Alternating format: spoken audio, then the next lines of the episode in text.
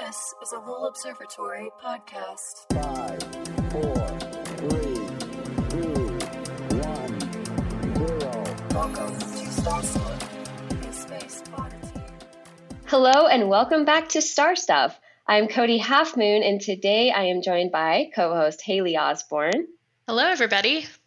and our special guest, Dr. Cristina Thomas. Hello. Hi, thanks for joining us. Thanks for having me. Yay, exciting.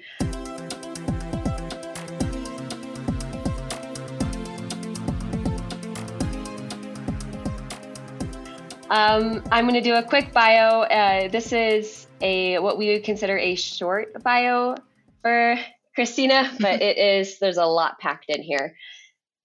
Dr. Thomas is an assistant professor at Northern Arizona University. She has been named an emerging scholar in the January 2020 issue of Leading Education magazine, Diverse Issues in Higher Education. Her research focuses on the study of asteroids, particularly those that present a risk of impacting the Earth. Thomas has nearly 2.5 million in active grants from NASA, which is considered incredibly high for a junior researcher in this field. She's also a guaranteed time observer for NASA's recently launched James Webb Space Telescope, which is an acknowledgement of the contributions she's made to the development of the mission. And it's just very, it's all just very exciting. Mhm. Um, hopefully, uh, Cristina, that all still is super exciting. And just at this point, uh, you get to enjoy some of the awe and excitement about the James Webb finally launching and getting first light this week. Oh, absolutely. I feel like it's been years in the making for me. yeah. Yeah. It's been years in the making, period, huh? It's very true. yeah. Yeah. So before we get into how incredible your just your whole background is, um, really quickly, of course, today we are talking about the James Webb Space Telescope. Uh, what was that process like, like behind the scenes? What what insights can you give us as um, you know a, a researcher as a part of this mission? Uh, well, so I started to be involved with uh, the telescope probably about a decade ago or almost a decade ago when I was a postdoctoral scholar at um, NASA's Goddard Space Flight Center. And so that's where much of the telescope itself was built, actually. And so uh, when I was out there, I could actually go peek into the windows of the clean room and see it as uh, it was coming together.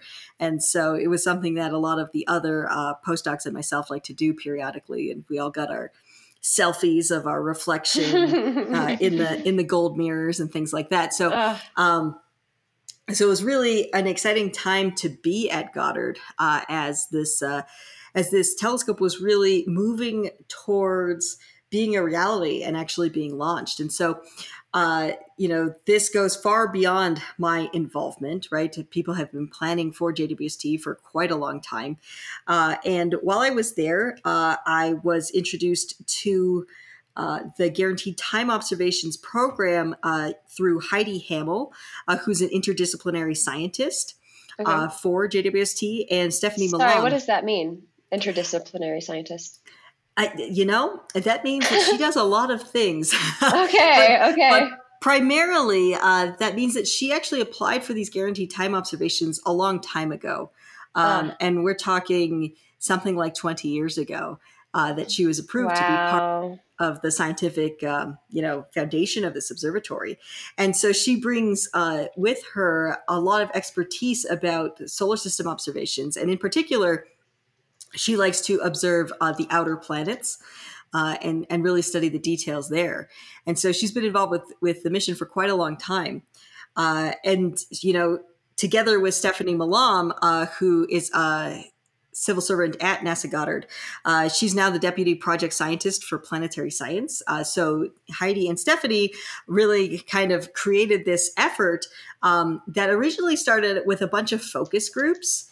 And so I was named the focus group lead for near Earth asteroids. And so what they Right. wanted us to do was to reach out to the community and see what people were interested in and what the open questions were that JWST could start to address for various things. And so uh, I had that focus group, and my colleague Andy Rivkin had a focus group on asteroids more generally, so mostly uh, main belt stuff, but also thinking about Trojan asteroids. Uh, and then, you know, so on throughout the solar system. There's a focus group for the outer planets, there's one for Mars, there's one for comets. And that led us to a series of papers uh, where we published what we thought JWST would be able to do. And in my case, thinking about the near Earth asteroids, it was really thinking about how many asteroids could actually be observed. There's very specific conditions on where JWST can point and how Mhm. fast it can move uh, Mhm. relative to the background stars. And so that was one of the big questions when it came to near Earth objects. And so, uh, you know, after we published all these papers, uh, Heidi and Stefanie extended the invitation to us to become part of this overall effort with the guaranteed time observations and to send them essentially ideas for what targets we thought should be observed uh, once the telescope was actually open for science obs- observations, right? And it was really exciting. This was many, many years ago, and the first time we sent them uh, ideas and we, you know, did this initial planning process, the, the launch was supposed to be I- can't even remember in like 2018 or something. Yeah, one of the many launch dates, right? one of the many launch dates. And so we kind of kept updating as as things moved forward in time and eventually we ended up on the slate of observations that we have now. That's amazing, uh, and it's it's incredible. Uh, you said that uh, was it Heidi uh, had been approved for a time twenty two decades ago, It, it was quite a while ago. I, I have That's to yeah, go back and check exactly when. right? Yeah. That's amazing. Just how long? Um, because just from like a public standpoint, we've all been just holding our breath and very excited. Um, but yeah, I imagine it's been even more uh, tedious for everyone waiting to get their research hands on the mirrors. Right, right. And so Heidi, you know, having put in this proposal such a long time ago, she reached out to us primarily because she wanted to make sure that she had people who were focusing on all the different aspects of the solar system, right? She had her area of expertise, but she didn't necessarily feel like she wanted to be the person picking the asteroid observations, right? She wanted somebody that, you know, sat focusing on asteroids all day, like myself and Andy Rivkin, to, to Mhm. select those targets. And so she really wanted to make sure that she was doing a service to the entire solar system community. And so it's been really great to work with her on that and to make sure that we actually are uh, putting together target lists that people are going to be excited about, people are going to want to know more about, and answer questions that have been open for quite a long time. hmm And uh, so you mentioned a guaranteed time observer. Uh, and so for context, I would assume that's just someone who's like, yeah, you're definitely going to get to see the James Webb. Is that is that what that term refers to? Yeah, and so uh, there are a number of other projects that fall under the guaranteed time uh, umbrella, and so we refer to them as the GTOs. Um, Okay. And so these projects are primarily going to be uh, observed in the first year of operation, so what we call cycle one, uh, with a small number of them pushed back to the second year. And so these are things that are going to be kind of upfront uh, with the telescope. We didn't have to go through the general observer cycle call um, since it had been approved so far in advance. Wow. Um, one of the Yeah. other things that Heidi required from us as we joined her team uh, was that there would be no proprietary period on our data. Uh, and so that basically means that the second that our data comes down, it's available to the community so that people can start to play with it, right? They can start to see what the data products look like, right? Because Oh, okay. nobody's worked with the data before, right? And, and people are going to want to think about applying for future cycles. They're going to want to think about what the telescope can do for them in a very real sense. And so, you're just opening up sort of like um like a you know uh Nikola Tesla style like here's all of our data and information Godspeed something like that. I mean, we're also going to do, you know, a full analysis and publish papers on it and things like that. Right. But, you know, making sure that people actually understand how all of these data formats work and what you can expect when you get time on the telescope. I think that's going to be very Awesome. useful for everyone. it's very competitive yeah. Yeah, it certainly is. that's amazing uh congratulations Yeah. Congrats on getting your time.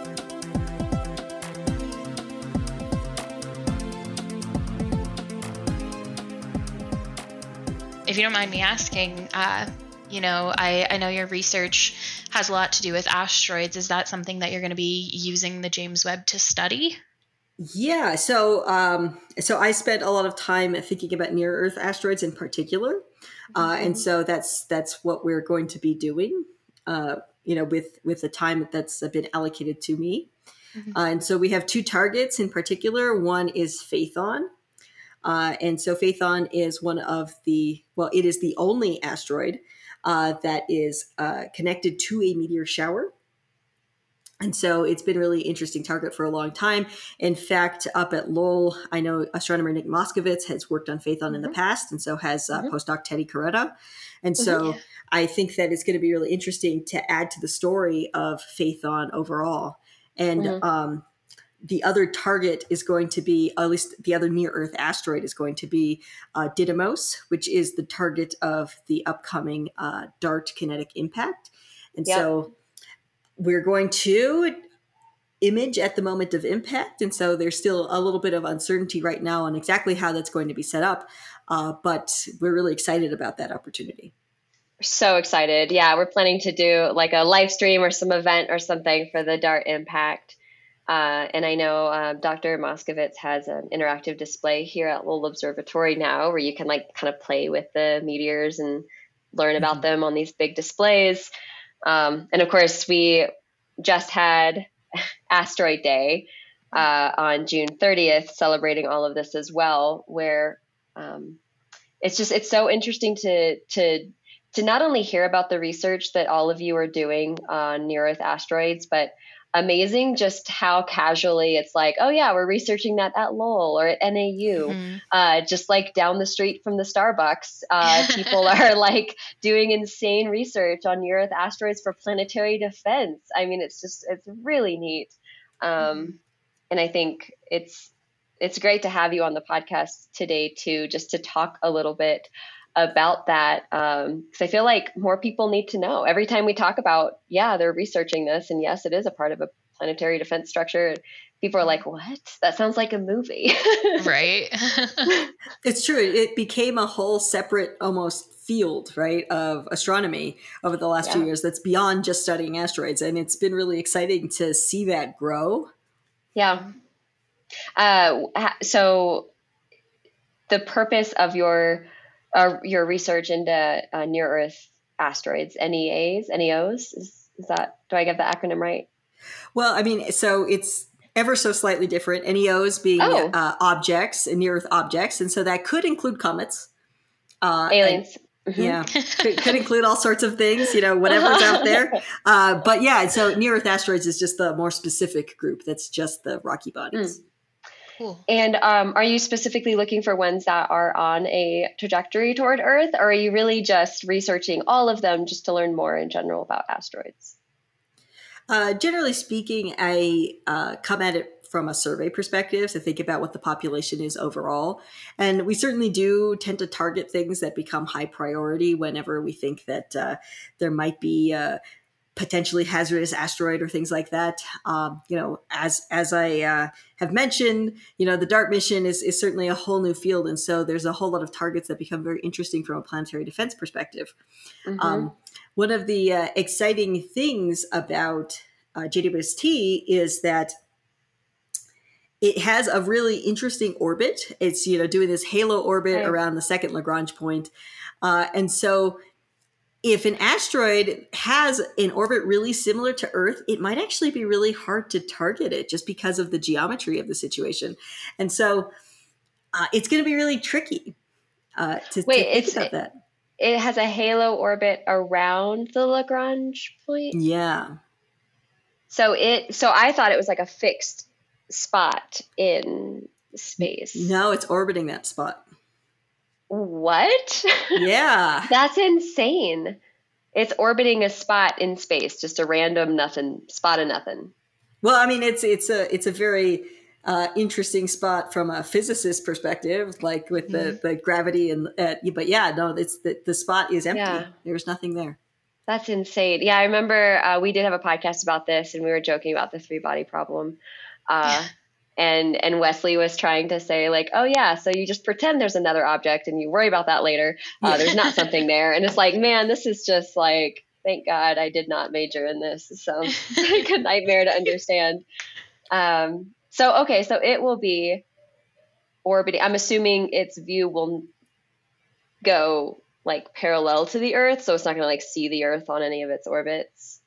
Right. So like it's it's on an orbit outside of Earth's orbit, and they're going around the sun together. Mhm. Um, and so it basically has to be that the big sun shield that you see, uh, you know, it's made of this really thin mylar, uh, but is Mhm. very effective at keeping it cool. That has to always be between the Earth and the sun and what uh, the rest of space, essentially. Uh, right. And so, okay. and so that really limits what you can actually observe because that sun shield cannot, you know, tilt too far away.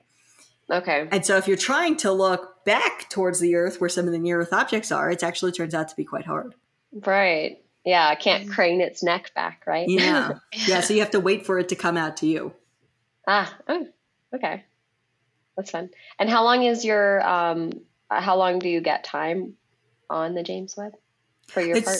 It's, so right now it's already been scheduled. It, it's just the two targets, uh, which is Phaethon and Didymos. Mhm. Um, and so we have something like 10 hours between the two. Oh my. God. Yeah. 10 hours, no pressure. Yeah, so we've been spending a lot of time over the last couple of years making sure that all of the observational setup is right. And people just keep Oh on um, reviewing it and making sure that we haven't made any, you know, rookie mistakes essentially because nobody else has done this before. Mhm. And so uh, it, it's a little bit of a high pressure game. I, I keep thinking every time I submit them that like I really hope someone's reviewing this because I think I did it right, but you know I have no Oh, previous check experience. the math. Check the Yeah. Oh my gosh. Oh, Yeah. that's nerve wracking, man. Yeah.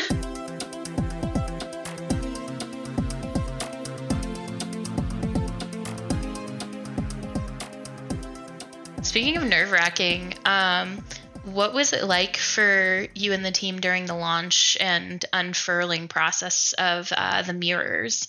Was it exciting, nerve wracking, a little bit of both? Certainly, a little bit of both. Um, you know, that's that's a good question. I I remember thinking that I was not going to get up early on on Christmas morning to watch it because I just didn't know if I could do that to myself. Yeah. Yeah. Like I, I was I was very stressed out about it, and and I thought, you know what? If I just wake up at my normal time, it will either be up in the sky or it won't. Yeah. and it was and so it was very very much a huge relief uh, to to see it and you know there Yeah. there were so many independent steps that had to happen in the in the right order and they all had to happen correctly in order for us to get to the place that we are today and uh, there were you know kind of worksheets and things like that that you could download from the website that would show you exactly where you were and like what was the next step and things like that and i remember checking in on them and I could see all my other friends on social media checking in on them. Like, okay, well, we got to this. Great job. Tomorrow is this, you know, the next step. Ah, Yeah. Exhausting. Yeah, and and I I thought, you know, I've seen NASA do so many things very well that I was like, I think we I think we're going to get through this, but they've never really set themselves up for a situation with so many steps. yeah. and, Yep. and it was uh, And was sometimes NASA's a little surprising. Yeah, Yeah. it was incredibly stressful. Uh, you know, when we have other um, missions, you know, say Hubble, for instance, you know, we had the ability to go and interact with Hubble. If something went wrong, the astronauts would go up and they would fix it. And, you know, one of the things about this was that we were sending it really far away. Uh, maybe not in astronomical scale, but we're sending it far away uh, from a human perspective, and that was Right. it. It just had to work. Higher So- than a ladder. Yeah, But you, there is a handle on it, though. I, is this rumor true that they actually did like add a handle to it for like just in case we ever get out there? I, I actually don't know. I I heard that on this podcast from someone. So I was like, oh, a handle. I guess just in case, you know, you never know.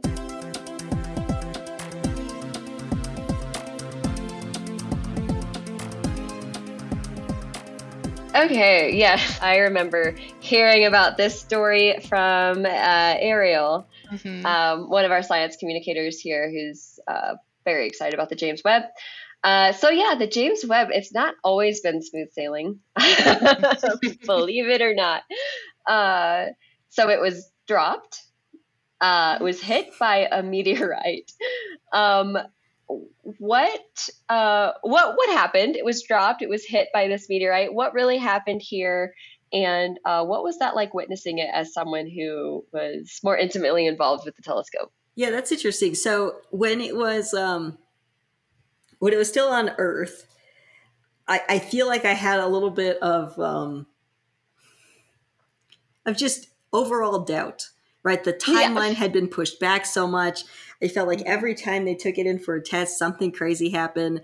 There was the time they shook it and a bunch of screws fell out, and I, and I was like, "How how are we still here?" Uh, you know, I I don't understand. And why would you shake it like a Christmas present, like just to see? Well, it, it was a it was a test. It was a test to make Oh. sure that it could survive the launch, right? So like that's a that's a very standard standard test. But like you know, I I felt like I felt like it was very much Murphy's law with this Mhm. telescope. It was just like you know, if it could happen, it would happen, and Mhm. and so I, I was I was really trying to like keep my pessimism in. Uh, yeah. Uh-huh. Because I, I, I, I was, uh, yeah. And, and so we- Realistic we just- expectations. yeah, exactly. We, we just kind of kept looking forward to, you know, one day it's all going to be fine. It's, it's, you know, it's just going to take time. It's all going to be fine. And so I, I still kind of have that perspective. And, and I think that it, it is going to be fine. One of the things I keep reminding myself is, you know, this telescope, JWST, was, was made to have a finite lifetime. You know, Yeah. we are so impressed because Hubble is still up there, which is not what we expected, right? Hubble has been going for such a long time that I think that we anticipate that uh, JWST could do something similar, but that's not necessarily the case. It has a finite lifetime. The instruments have to be cooled. There needs Right. to be enough um, thrust to kind of keep it in that that halo orbit, right? There, there are very finite resources on that telescope that we can't change. It, it is Mhm. what it is, and when it's all done, it's all done. And so, you know, I keep just being like, we, we have 10 years. You know, maybe we get more, but we have 10 years to do all of the great things that we could do. And things are going to happen in those 10 years, and stuff is going to change, and it's going to, you know, not be the pristine telescope that we sent up, you know, six months ago. Mhm. But uh, so I just kind of keep telling myself that we, we just have to make 10 years. Like 10 years, Yeah. Yeah. you know, compared to some of the NASA missions is really not all that long. It's not. It's it's actually surprising to hear that that that's Yeah. its expected uh, lifespan. Um, but you know, NASA always. I feel like it always uh, tries to over prepare uh, does, for yeah. things. So it's like, oh, let's build it so it'll last fifty, hoping for ten. Yeah. Um, you know, just like was it uh, Sally Ride uh, going up Oh, to, gosh. to space, and they're like, "How about hundred tampons for six days? Right. Does that sound good?" um, just like just in case, you never know. Right. and Um, everyone thinks that it probably will last longer than 10 years, but you know, Right? Yeah.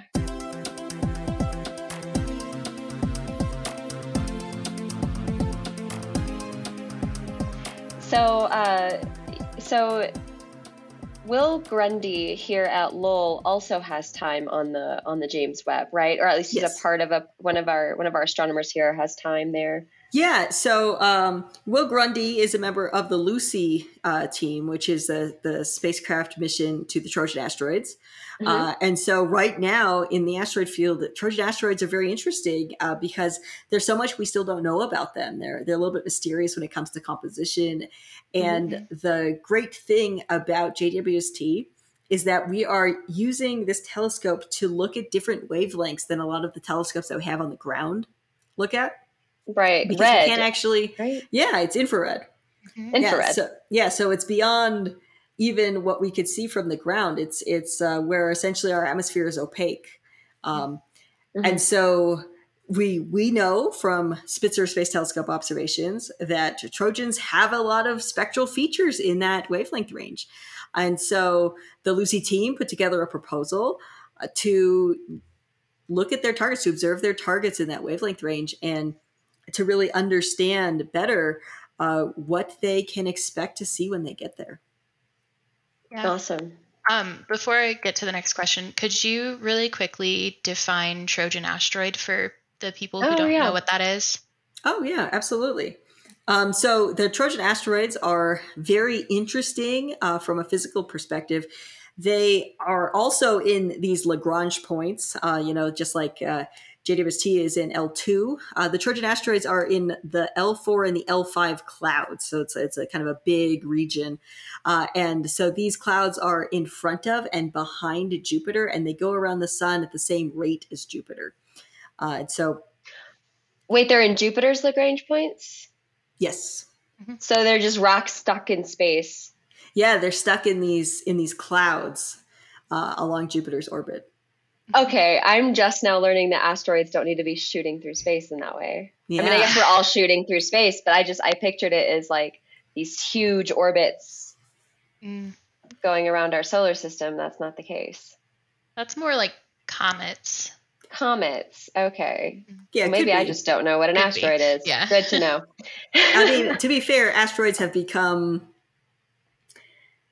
more than we thought they were. Right? That it turns out that asteroids and comets are cl- more closely related than we thought. There's a lot of overlap, you know, and so it's it's just ice and rock is the difference, right? essentially. But the way that we define it as different is: does it have a tail or does it not? Mm. Ah. So if you right, have an icy asteroid that doesn't have a tail, then technically we would call it an asteroid. But Mhm. Oh man, was that and that was a part of the 2006 uh, redefining from right? It wasn't wasn't that one of the conversations because they're like, oh well, all of these would be planets and Charon would be a planet, um, but other now these are asteroids, and they were debate, debating what would be called what. Um, not that when- not quite because that, that that's still a conversation that's happening. oh my god, Yeah, okay, we- We're still talking about this. You know, like what do you want to call them? Do you want to call them dormant comets or active asteroids, or like where, like how how do we, Mhm. you know, these ones in the middle? How do we draw that line? Do we draw that line? Do we just give up and say they're all small bodies in the solar system and they're all super interesting and yeah. you know we got and then you have Plutoids, centaurs. and se- centaurs. Mhm. Yeah, Yeah, we talked to Dr. Teddy about that. Yeah. Right. Yeah. uh, Plutoids, which are out near the Kuiper Belt, right? Yep. Um, so then these, you said Jupiter is, it's it's the Lagrange point of Jupiter. Yeah, so it's the L4 and the L5 Lagrange points around Jupiter. Oh But to be fair, other planets can have Trojan asteroids too. So there's a handful around Mars. Um, Neptune has some. Uh, people We don't have debate, any. People debate whether or not we have some. Uh, we we seem to have like temporary ones. Um, yeah, but it's like it's like What? One, one or two. It's not. It's not like the Tro- the Trojans at Jupiter are these clouds that have thousands of objects, thousands of known objects. like the Trojan horse, I get it. Yeah. It's a cloud, but it's a ball of asteroids. Okay, that's cute. That is. Well, I mean, the, the actual cute part is one of the clouds is named all Trojan characters from the Iliad, and the other cloud is named all the Greek characters. Oh, Except for That's cute. one in each cloud is like a spy, and so there's one Trojan in the Greek cloud, and vice versa. oh my God, are you serious? so That's it's super serious. Yeah, you should look it up. Ah. it's actually super fun. I love astronomers, dude. They're my favorite type of nerd. I just love them. know. I I love the way them they name so much. everything. Gosh, No, I think the way astronomers name things is actually quite funny. There's a lot of oh, it's great. hidden jokes and Mhm. other things. Mhm. There's also just a lot of astronomers in in the main belt in particular. The main asteroid belt has a ton of asteroids named after astronomers. So Mhm. It's true, yeah. Uh, and I know I don't think it's an is it an asteroid.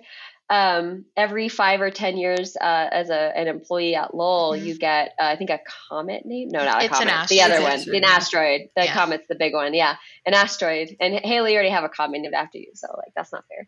I'm named Uh, after a comet, but I have an asteroid true. named after me now because I've been at Lowell for five years. oh wow. yeah. Um, so anyway, yeah, I love the naming conventions. I'll always think of uh, Dr. Gerard Van Belle's Pokemon survey. Uh, anyway, Cool. sorry, I digress.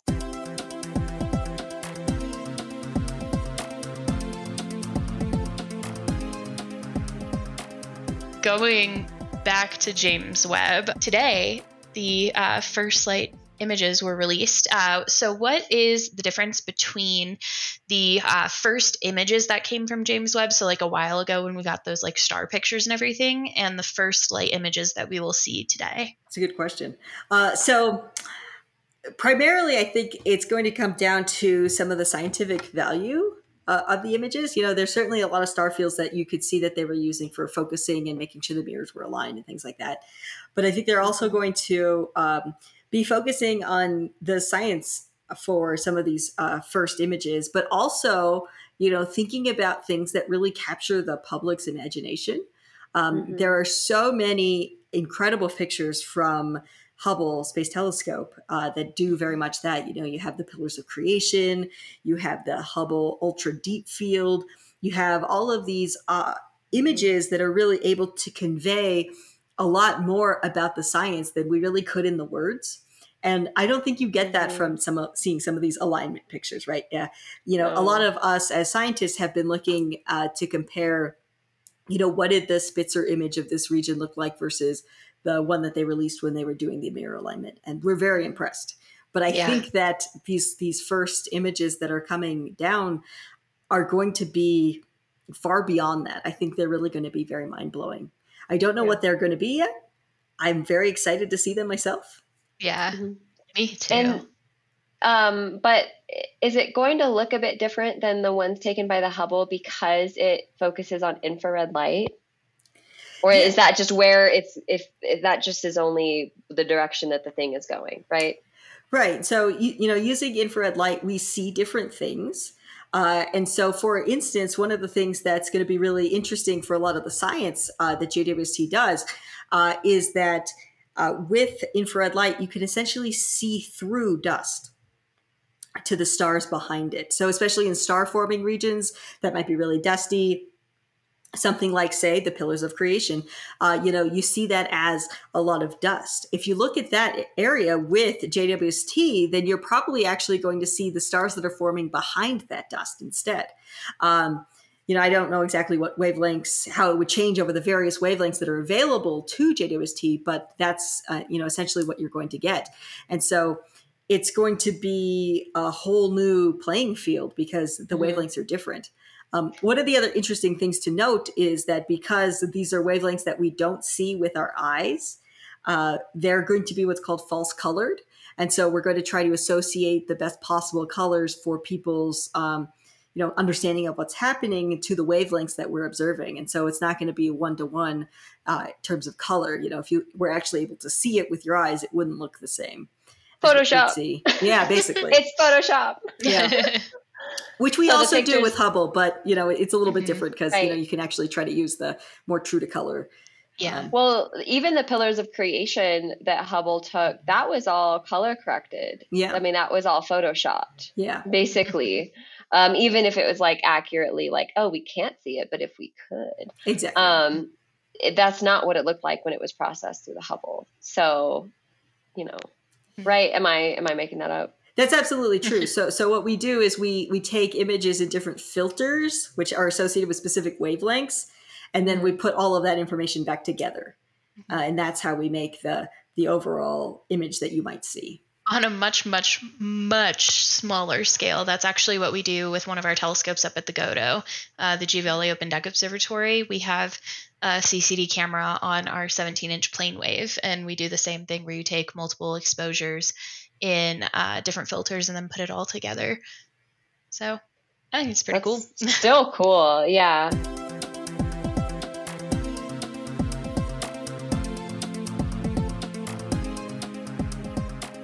And um, also in a podcast, we talked about the edges of the known, the visible universe, and theories on what's beyond that.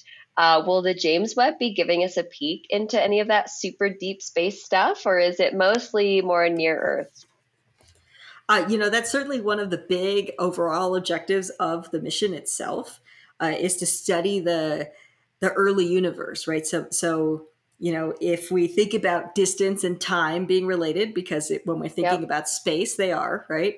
Uh, you know, there is a essentially a distance that Hubble can see, and that's associated with you know some specific age of the universe, and we're hoping to push even farther back right and think about the very first stars the very first galaxies what does the early Mhm. universe actually look like overall as a whole um, and and so we have some hints of that from from various other observations but we're really hoping to study that in great detail and i think it's going to be really really exciting Yeah, it's insane.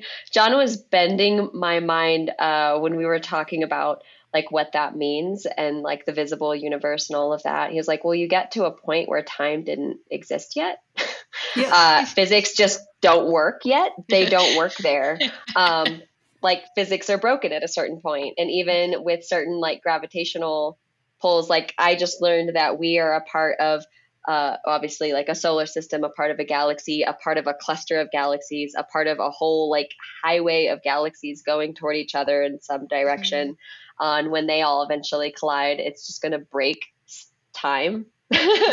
um, and I don't know that uh, blew my mind, and, and and that's not even the right the observable universe. Like it just could, it's even further than that. So it's insane to think that this this mirror that you got to take a selfie with is going to be giving us glimpses at things at the very beginning of when time existed.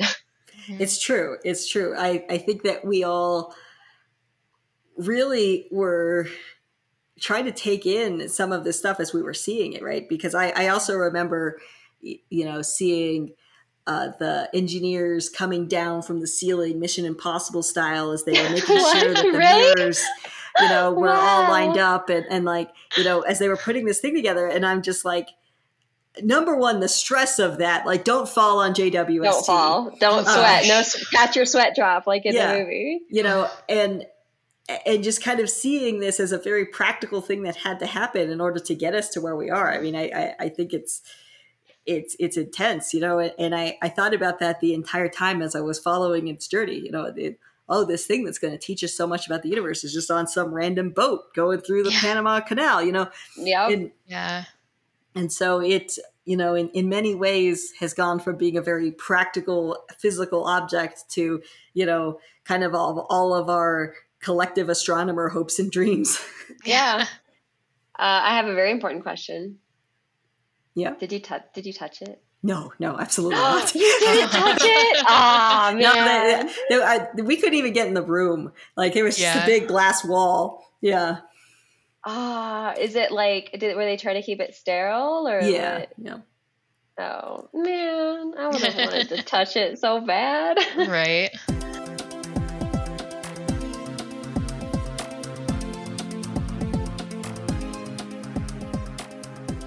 So I've got a question for you.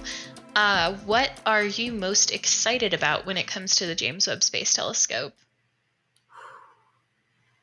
Well, let's see. Uh, so there's a- handful of things, and so like I I have a hard time with just picking one. Um, overall, I think it's going to be really exciting because we have um, all of these wavelengths that we can't observe from the ground. We can't typically observe. You know, it, this really opens up a lot of opportunities for understanding things about asteroids Yeah. and other objects as well. But you know, I, my focus is asteroids, so I'm super excited about them. and is that because of the atmosphere? Why we can't observe those wavelengths? Yeah. Gotcha. yeah so the atmosphere is, is definitely in the way there and so i think that this is really going to be super um, illuminating you know we had the spitzer space telescope which uh, which taught us a lot about- Illuminating. yeah Sorry. it's true it's true uh, and so we had this spitzer space telescope that that you know it, it it taught us a lot about what we could expect in some of those wavelengths but you know that was um, you know also a very finite mission because it needed to be cooled and you know eventually uh, we were we weren't able to use it anymore and so Mhm. so now we have over a decade's worth of new science questions since Spitzer stopped you know operating in those wavelengths to address here and so I think it's going to be really great um, you know if I have to be honest though I'm really excited to see the Dart impact um, yeah. I think it's going to be great uh, yeah. but I'm, I'm also super biased on that front. Right, right. And you're you're into space rocks, like we get it. uh, so and the Spitzer, um, that is also in the the same Lagrange point as the James Webb, right? It's No, no, that think. had a, a, a different orbit. That was like Oh, I think it was trailing Earth, and it it just kind of got farther and farther and farther away. uh, what's the one already out there? Because there's one at this Lagrange point already, right? Yes, I don't know. There's actually a handful of things that are already out there, and more stuff Oh. that will be added. Yeah, And why So- couldn't that see this incredible stuff? It was much smaller. Oh, Yeah, and so one of the interesting things about uh, JWST is that they decided to to make this really big mirror. It had to even uh, collapse so that it would fit into the fairing of the launch Mhm. vehicle. And so, you know, before we didn't do that kind of engineering, right? We we basically just sent up single mirrors, very much like Hubble. And so Spitzer was a lot smaller. Yeah. They used um they they had an origami consultant, right, for the folding. I wouldn't be surprised. I, yeah, I mean, it, it had Yeah. to fold in a very specific way. It's amazing.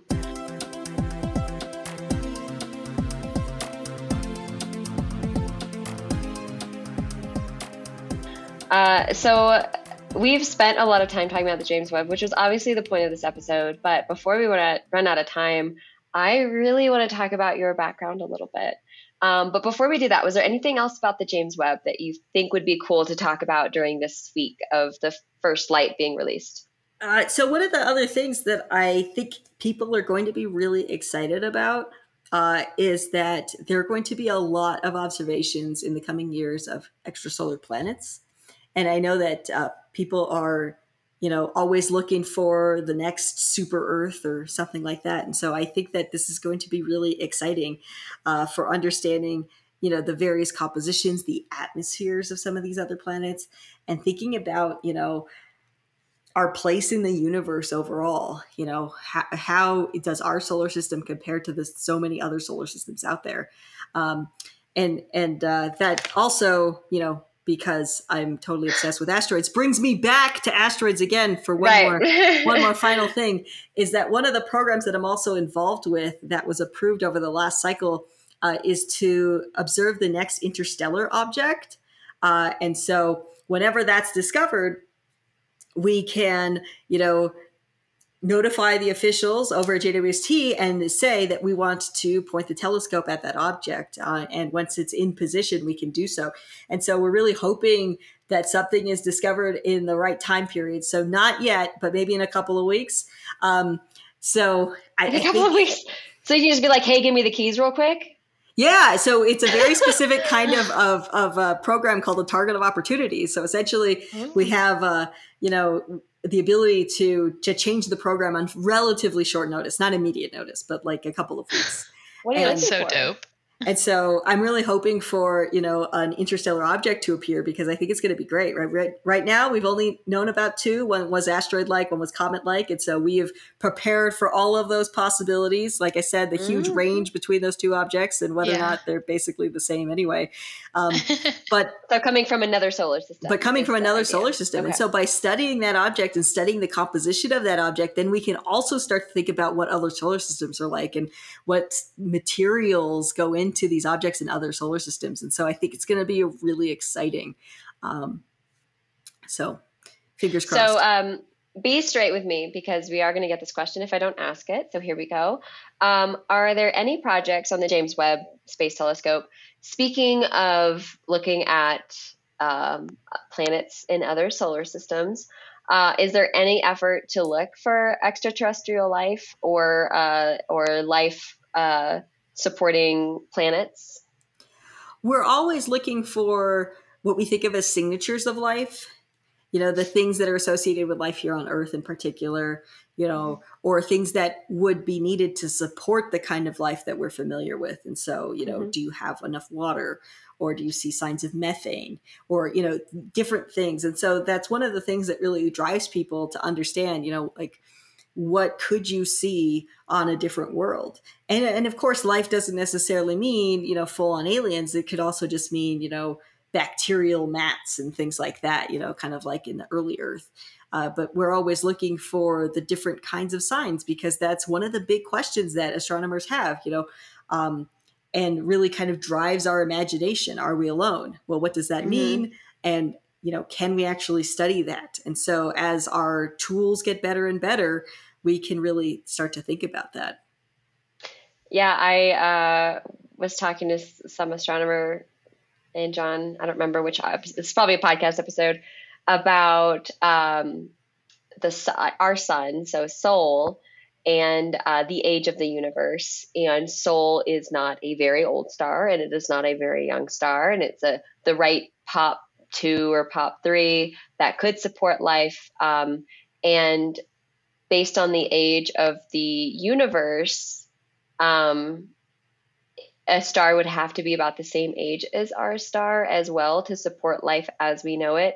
Um, but basically, the idea was like life happened as soon as that could happen, and that's how we are here.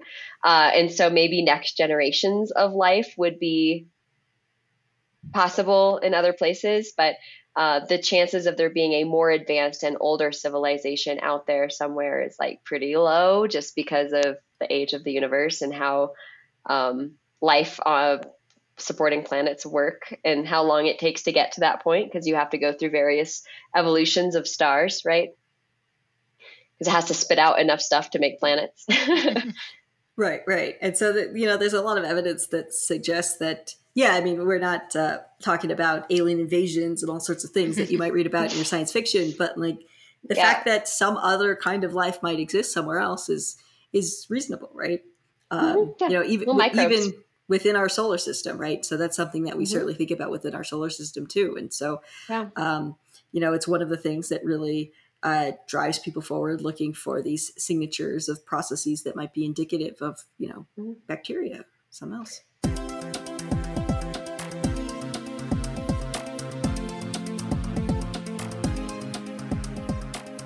Tell us about like your background. Uh, what what got you into astronomy? Uh, did you know like is, was this always your goal? Did you have other goals when you were um, pursuing your higher education and kind of climbing up in the world of astronomy?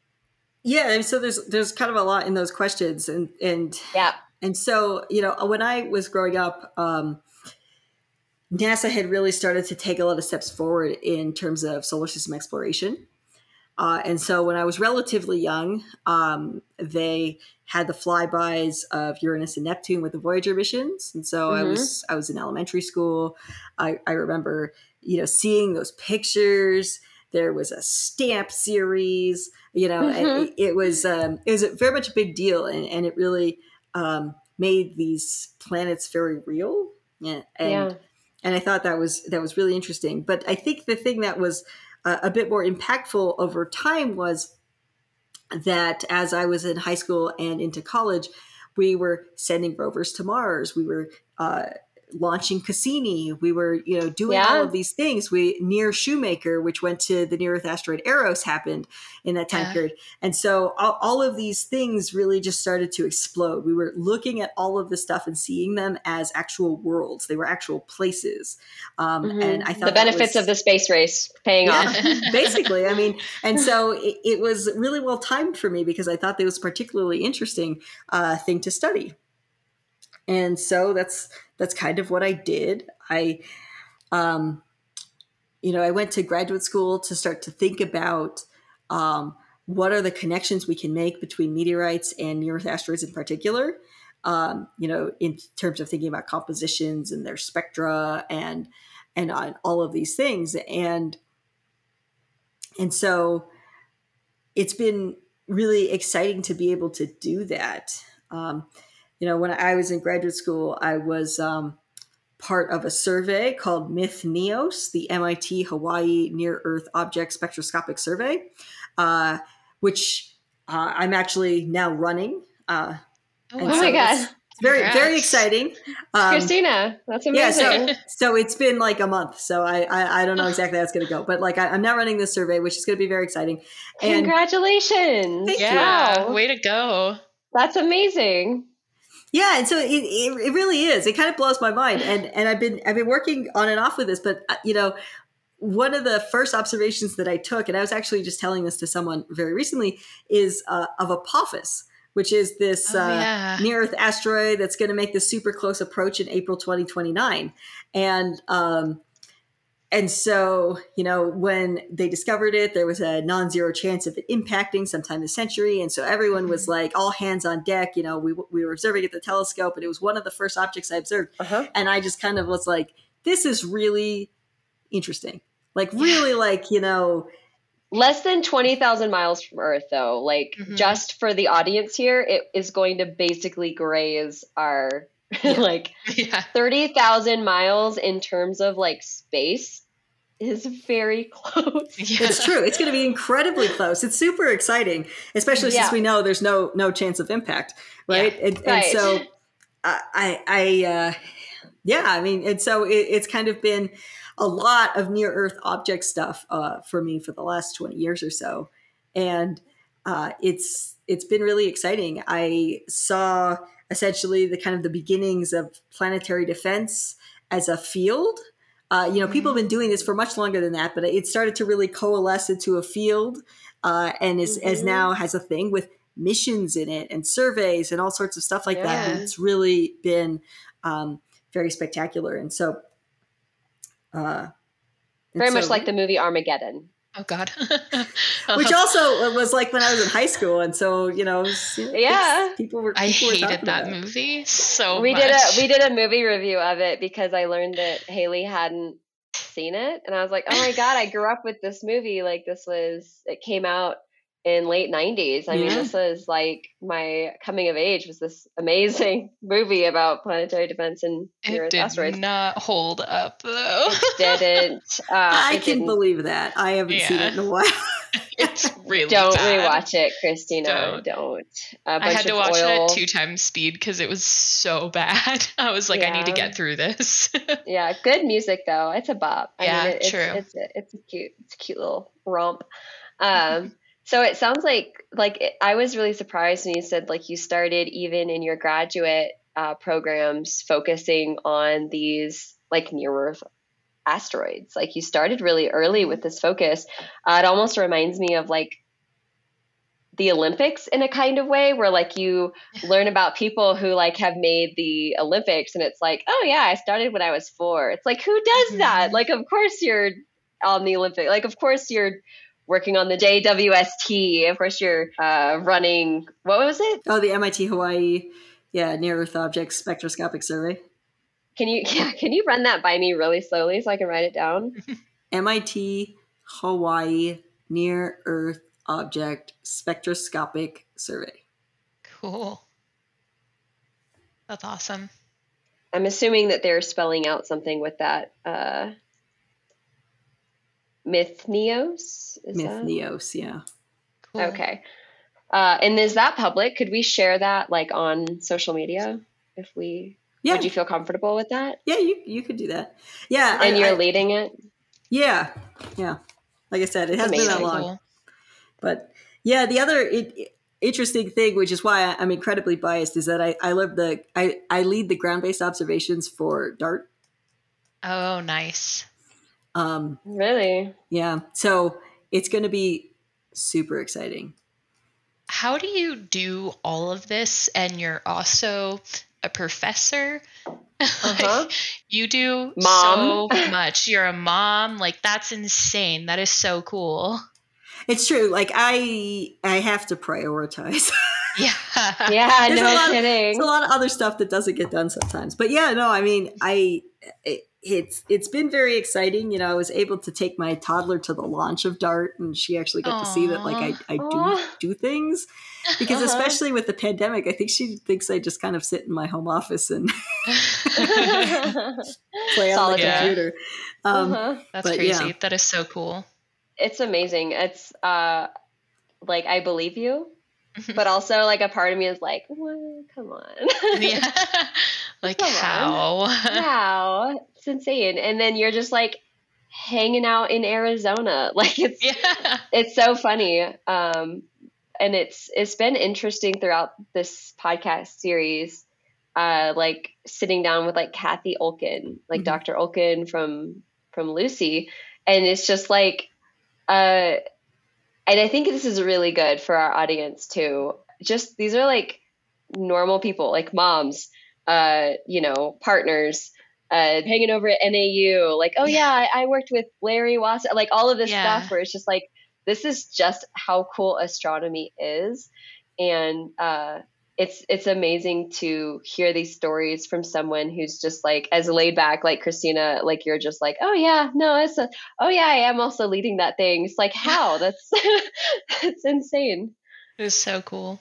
Yeah, I mean, once the data starts coming down from JWST and Dart, I, I feel like I'm just not going to sleep anymore. But yeah Yeah. it's the calm before the storm. So right right and you lead ground based operations for Dart Uh, observations. what would obser- observations. Yeah. So, what does a ground based observation look like for Dart? Because that's most of the observations for Dart, right? Is that just not including the JWST or? Well, I mean, I, I guess it, it's uh, it, it basically is all the observations. Um, yeah, I mean, so normally speaking, you would have a spacecraft that would be taking your observations, but we're going to uh, impact with our spacecraft, right? So we're not going to have a spacecraft anymore. Um, we do have a, a CubeSat that's that's going along that will be observing the ejecta plume for a little bit as it you know comes out of Dimorphos. Uh, but essentially, you know, the, the primary focus of, of our observations is to get the light curve, which is telling us about the position of Dimorphos relative to Didymos. So that's the moon relative to the larger object. And so it's uh, it's going around in such a way that when the object goes behind or in front from our perspective, there's a little dip in the light. And so we can use that to figure out how the period changes from before the impact to after the impact. Uh, and before people start freaking out uh, listening to the podcast, could you just explain what DART is, like what's happening with DART? yeah, so DART is NASA's uh, first test of a kinetic impactor for planetary defense, uh, which essentially, uh, you know, all of those words is to say that we're going to impact into the moon of a binary near Earth asteroid. Uh, and by doing that, uh, we're going to change the orbit of that moon around the larger object. Uh, and so, what we want to do is to think about like if you had to impact into an asteroid, like how does that uh, how does that physics experiment happen? Like, how do you how would you do that if we actually had to do that in order to avert uh, some sort of impact into the planet? That's terrifying. Like mean, Armageddon. cool. I'm sorry, but that's also Armageddon. That's literally the plot of Armageddon. Um, so, have you been working with Dr. Dan Durda at all? Actually, Uh, no, You haven't. Okay. no, He- different different sides of uh, of a very interesting problem. Yeah. Ah, okay, yeah, because I know that he was uh, he was a guest on our podcast as well, kind of talking about just like crashing asteroids into each other. um, that's insane, uh, and there are no, um, you know, this is uh, this moon, which I guess now moons orbit asteroids. Good to know. Um, and nothing will really be super affected in in space, right? This isn't like we're uh, he- being hu- too human and like kind of messing around out there. This is uh, no big impacts on our syst- our solar system or Right. I mean, it's one of the many reasons that we decided to impact into the moon of a larger object, right? So all we're doing is changing the orbit of that moon around that Yeah. Didymos, as opposed to changing the orbit of anything around the sun. right. Does the moon have a name? It's called Dimorphos. Dimorphos. That's Okay. a cool name. And so, uh, Cristina, if you were to discover uh, uh, an asteroid or a comet, uh, what would you name it?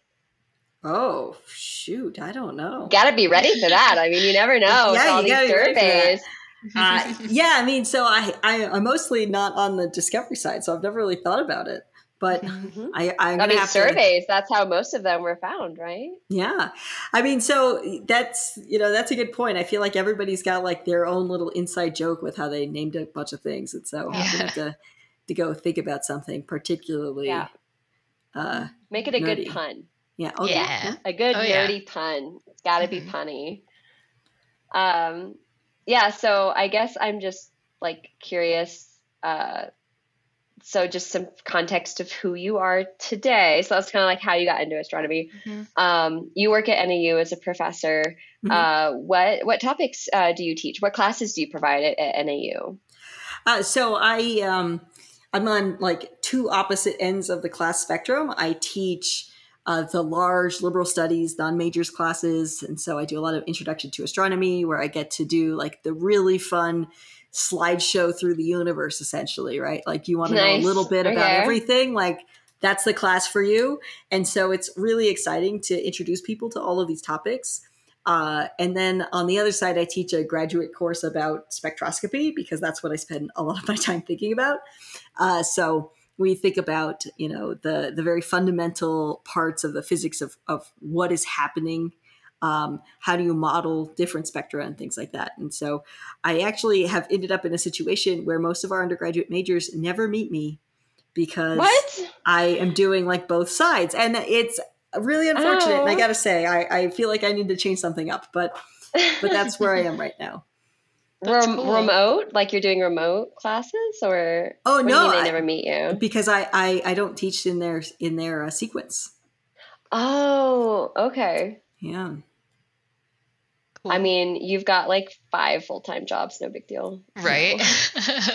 So Um, so I do have a question. Um, how uh, this is like a completely different field. You know, we talked about your uh, teaching, uh, but for your research, how were you selected for your grants from NASA? Like, what what types of research were your grants used for? Because uh, we see that you have nearly 2.5 million in Insane. active grants from NASA. Insane. yeah, I mean, and so uh, a lot of those have to do with um, my observations of asteroids using spectroscopy. Mhm. Mhm. uh, and so that that includes the the MIT survey, um, Mhm. you know, and so that's a large spectroscopic survey of near Earth asteroids. Uh, Mhm. And so I've also done uh, a couple of surveys of things in the main asteroid belt, uh, and there's uh, you know funds associated with the DART mission and those observations. And so there are various different processes that I've gone through. Most of them are writing proposals directly to NASA. Um, but essentially, every single thing that I have gotten funded to do has something to do with using a telescope. Uh, that's you know kind of my my forte. Uh, most of them are on the ground, but I've I've kind of expanded out and used Hubble and of course JWST soon. That's insane. And so so it's all just various different telescopic efforts to better understand a lot of the objects in our solar system. You would be so hard to play two truths and a lie with because Right. like some of the stuff you just throw out it's like excuse me You're like, oh yeah, I'm I'm uh, leading ground-based Yeah. dart. I have time on the James Yeah. Webb Space Telescope. yeah. oh the Like- hubble pish posh like what girl um That's awesome. and then just like final question here uh i i mean our just the marketing team at lowell in general absolutely adores you cristina. Mhm. um and we we see you very much as a way to for like to inspire next generations of stem leaders. Um like women in stem anyone really in stem to be inspired by your your journey and your what you've accomplished and are yet to accomplish.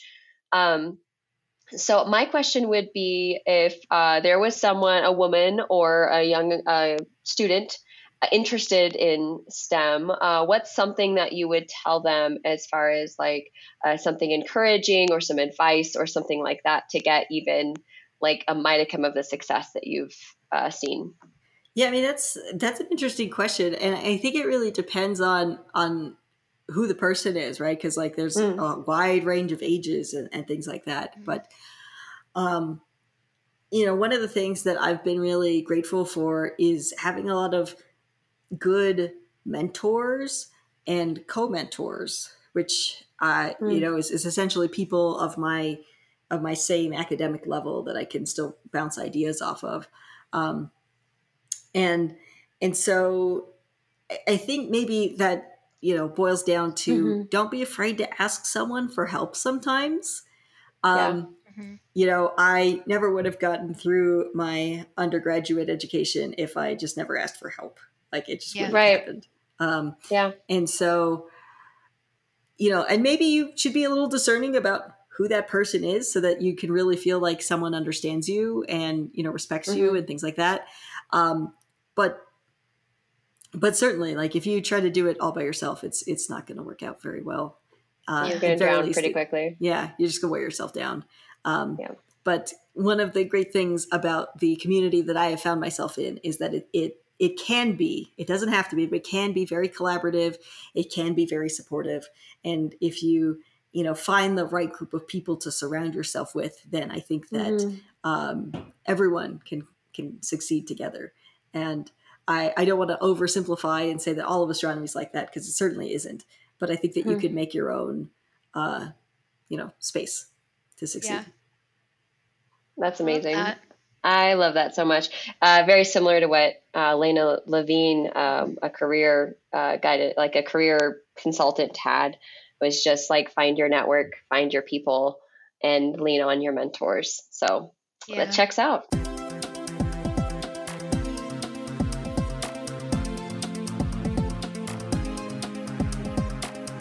So yeah, we are uh, out of time. Thank you so much, Uh, uh, Dr. Thomas, for taking the time to join our podcast and just talk about how freaking awesome you are and uh, a bit about the James Webb and what we all have to look forward to the next few years. oh thank you so much for having me it's been fun Totally. Thanks for coming. And uh, to all our listeners out there, I would like to remind you that we do have a Discord channel.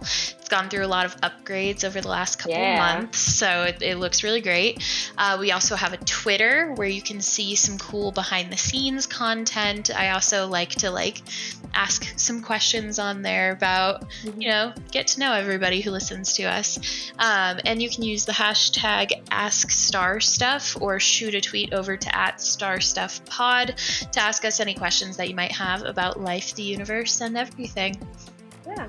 And uh, send in your questions for Cristina and we'll send them over to her. Cristina, if, if you would wouldn't mind fielding any questions from our audience about your career or research. of course Wonderful. Awesome. Well, thank you again so much. You're absolutely wonderful. Yeah. Uh, what a what an inspiring conversation. This podcast was made possible by our members and donors. If you enjoyed this episode and want to support our nonprofit in making more digital education like this available, go to lowell.edu slash donate. Thanks for listening.